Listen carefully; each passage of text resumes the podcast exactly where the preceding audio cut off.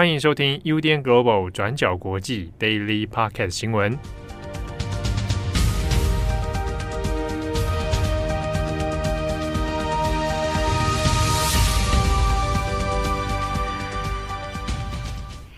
Hello，大家好，欢迎收听 UDN Global 转角国际 Daily Podcast 新闻。我是编辑慧仪，我是编辑木仪。今天已经是二零二三年一月三号了，大家跨年过得开心吗？新年快乐，新年快乐！一时间还有点调整不过来，一直要说二零二二年。我刚在存档的时候还打二零二二，然后才发现说 啊，不对，是二零二三了。对啊，那个时间感通常都要在一月中之后才调得回来。对对对，没错，二零二三年了，还要记那个民国的，今年是一一哎，一一多一一二年，一个台湾人。我还犹豫了一下，对呀、好啦，希望大家有度过一个呃愉快的周末。那在今天二零二三年的第一则 Podcast 呢，我们有几则的国际新闻要跟大家分享。那首先的第一则呢，我们就要来更新乌俄战争的最新状况。那战争呢，其实并没有因为新年而停止。我们看今天各大媒体的报道，乌军在这一次是在开战的十一个月以来，对俄军发动了最致命的攻击。那在乌克兰东部卢甘斯克的城市马克耶夫卡有一处俄军的据点，乌军呢就针对这个据点发动了导弹攻击。那事后宣称击毙了至少四百位的俄军。那俄罗斯这边则是宣称只有六十三位俄军被击毙，双方的数字都有蛮大的落差。但我们需要特别强调的是，现在没有第三方可以来核实双方的说法和数据。那可以留意的事情是，BBC 就提醒，乌军最近几乎每一天都会宣称自己击毙了几十位，甚至是几百位的俄军，所以呢，也要对乌军的说法保持相对的谨慎。那不过，如果乌克兰的说法是真的的话，也就是说他击毙了至少四百位俄军，那么整个攻击规模也就会是双方开战以来乌军对俄军最致命的攻击。那虽然现在我们没有办法知道实际的伤亡数字，但是呢，可以稍微确定的是，乌军这次的袭击对俄军确实是很大的，因为报道里面就有提到几个重点可以来做参考。那像是第一点，俄罗斯官方过去也就是开战以来，几乎很少，甚至是没有实际确认过战场上面俄军的死亡数字。但是这一次呢，却是罕见的说死了六十三位俄军。那虽然我们没有办法确定是不是真的。而且呢，莫斯科当局、亲俄派的俄罗斯布洛克 （blogger） 还有电视频道都承认了这一次乌军的袭击，那责怪基辅使用美国提供的这个远程导弹，所以可见打击的破坏程度是相当大的。那第二点，我们可以来看看吉尔金的说法。那吉尔金是乌克兰东部亲俄傀儡政权顿内茨克人民共和国的国防部长。他就指出，乌军的导弹袭击造成了数以百计的伤亡，而且有大量的人员失踪。遇袭的建筑物，甚至是放在建筑物旁边的军事设备，几乎都被彻底摧毁。那吉尔金就提到，被击毙的俄军里面，绝大部分都是因为军事动员入伍的士兵。那普丁呢，是在二零二二年的九月发动了部分军事动员，也就是说，这些死去的俄军其实是最近才刚被征召入伍的士兵。那为什么会被袭击？俄罗斯官媒就有指出，那这些新兵可能一直都在使用手机，所以推测有可能是手机泄露了他们的具体位置。那不过呢，俄军在部署上面其实也有很大的漏洞啦。那像是吉尔金就说，他们呢是把士兵跟弹药都放在同一栋建筑物里面，那导致呢乌军的导弹在袭击之后，这些被放在建筑物里面的弹药跟着加剧了破坏力，让俄军跟着建筑物都一起被摧毁。那除此之外，在没有任何伪装的情况下，俄军也把军事设备放置在建筑物旁边，所以军事设备也跟着被摧毁了。你这边我们可以稍微补充一下吉尔金的背景。我们之前在 Daily 上面有稍微提过这个人物哦。吉尔金现在除了是国防部长之外，他也是前俄罗斯联邦安全局上校，曾经在二零一四年参与过俄军占领克里米亚半岛的军事行动，并且呢，也曾经参与击落马航 MH 十七，造成两百九十八人死亡的空难哦。那因为造成了这场空难，他在去年二零二二年的十一月就被荷兰法院判处无期徒刑。那虽然吉尔金过去一直都是亲俄立场，也有经营自己的这个战争部落格，那发表对战争的评论。那但是呢，虽然立场亲俄，他也是持续在批评俄罗斯军方领导层，他认为他们在战争中的战略还有部署是存在失误问题的。那就像我们上面提到的这个部署漏洞问题等等。那这是最新的乌军袭击状况。那另外呢，根据乌克兰国防部的战报，双方也就是乌俄两军，过去五天以来一直在争夺乌克兰东部卢甘斯克北方的一条公路，争夺这个公路的控制权。那这条公路叫做 P 六十六，那主要是俄军补给物资的主要干道。所以，如果乌军可以完全控制这条干道，就可以进一步来削弱俄军的防守。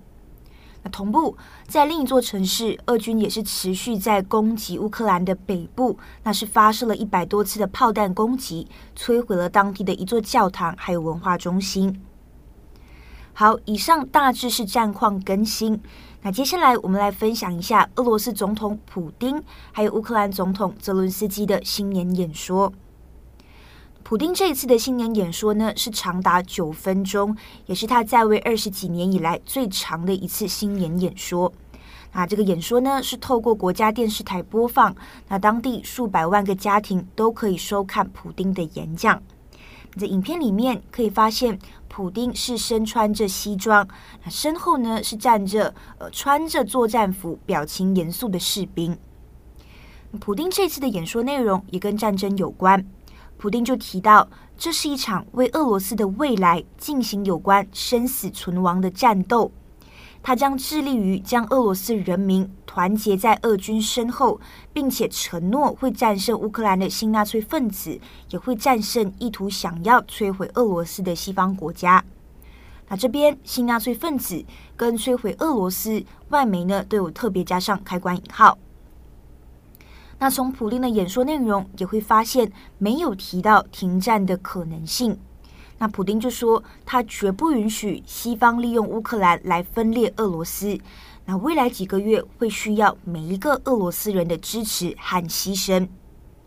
那路透社就提到，那虽然过去六个月，普丁在战争上面并没有取得任何重大的进展，那甚至呢，俄军是被迫撤出战争一开始占领的部分领土。但普丁呢，却也承诺他会取得最终的胜利，克服一切的困难，来维护俄罗斯的伟大还有独立。下一个，我们来看看泽伦斯基。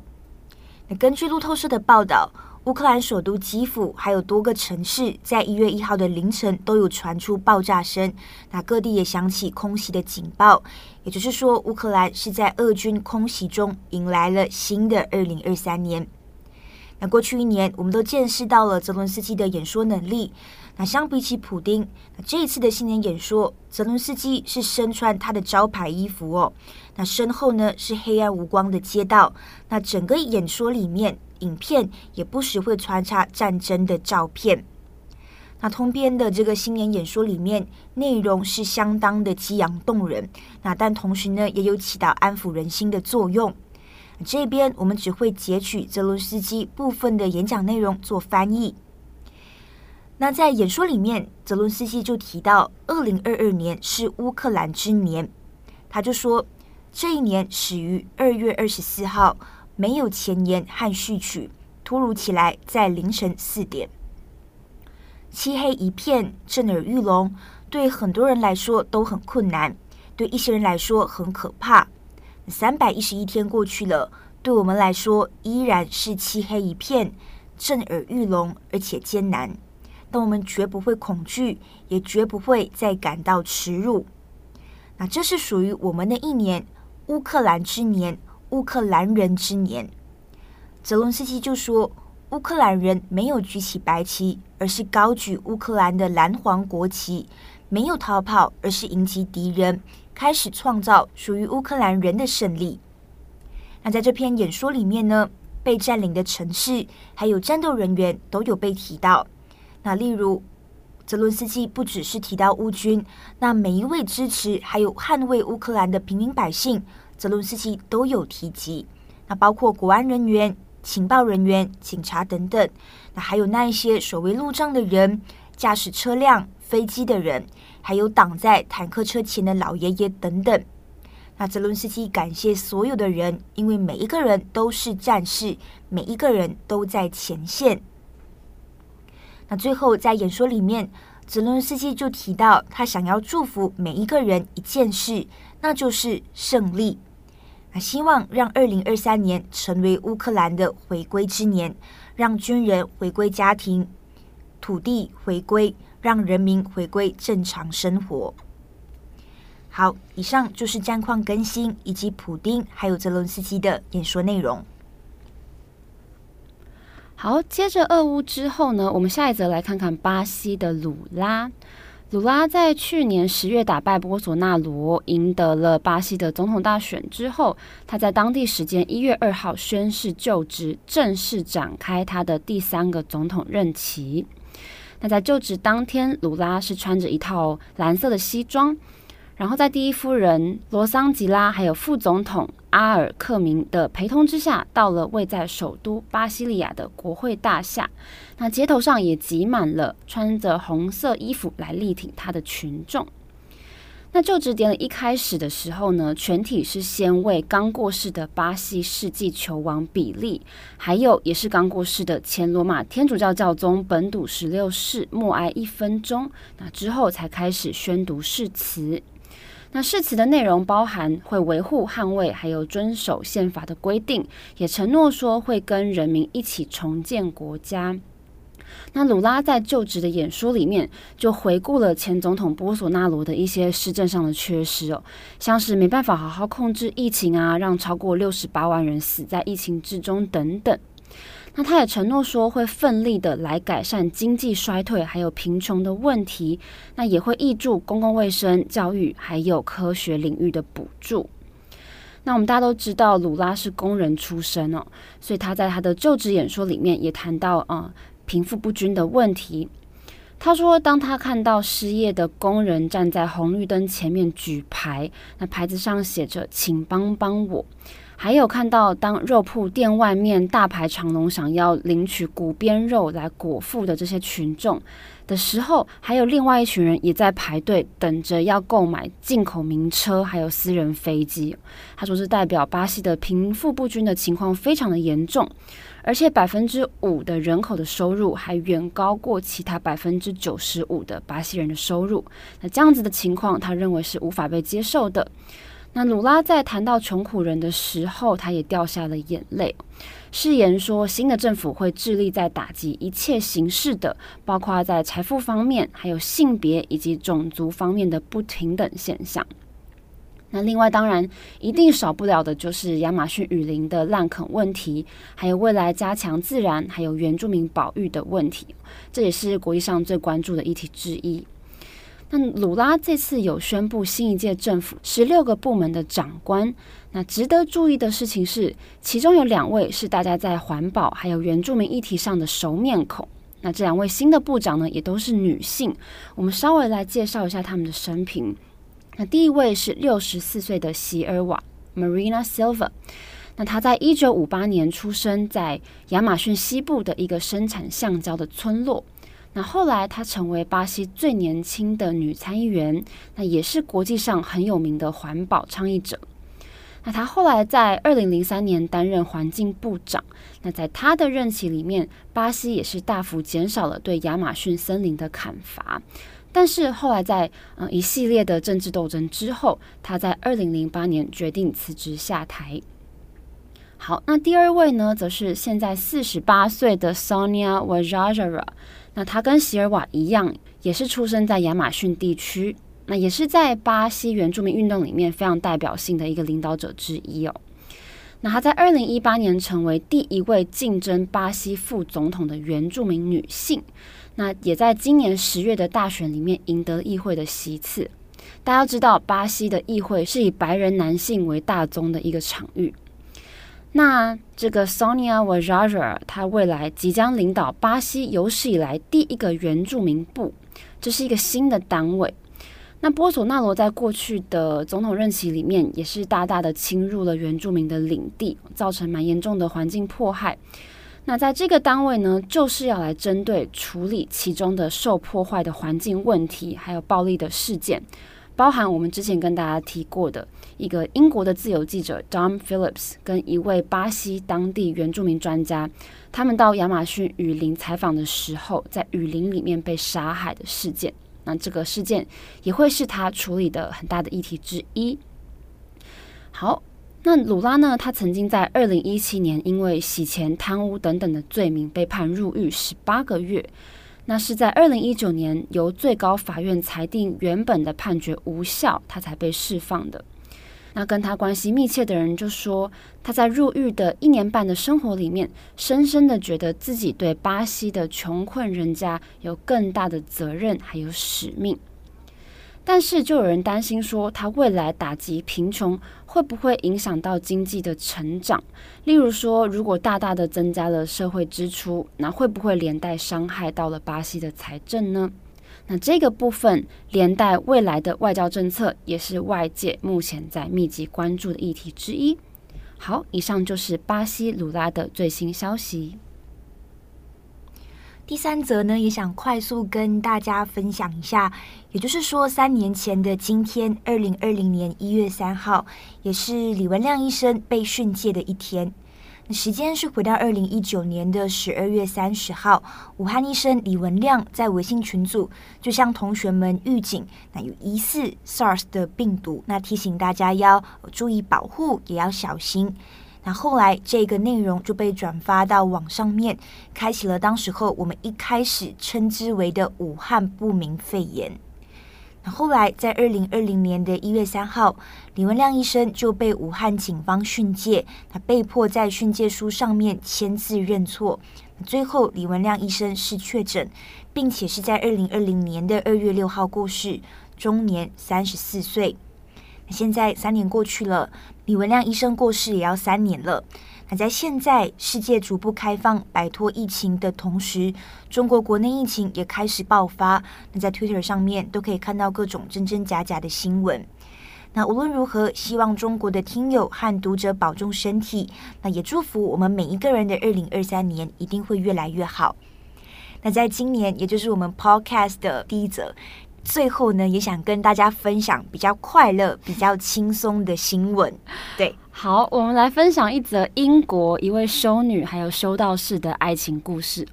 那 BBC 在一月一号发表了这篇报道，大意就是有一位四十三岁的修女，名叫 Lisa Tinkler，她在非常保守的修道院认识了一位五十三岁的修道士罗伯特。那经过非常艰辛的恋爱过程之后，他们分别离开他们所属的教会，然后成功的结婚了。好，我们来说说他们的故事。这个丽莎呢，她在十九岁的时候就成为一名修女。那在这之后，就开始被命名为玛丽伊丽莎白修女 （Sister Mary Elizabeth）。那从那天开始，她就过着像是隐士一般的生活，每天只有两次休息的娱乐的时间，一次半个小时。那只有在这两次的半个小时之内，可以跟其他的修女彼此聊天。那不然，其他时间都是要待在小小房间里面修行。那男性罗伯特呢？他在呃和丽莎相遇的那一年是五十三岁。那当时他已经加入保守的加尔默罗会十三年了。他除了是一位修道士，也是一位思想家、学者，还有神学家。那他们两个到底是怎么相遇的呢？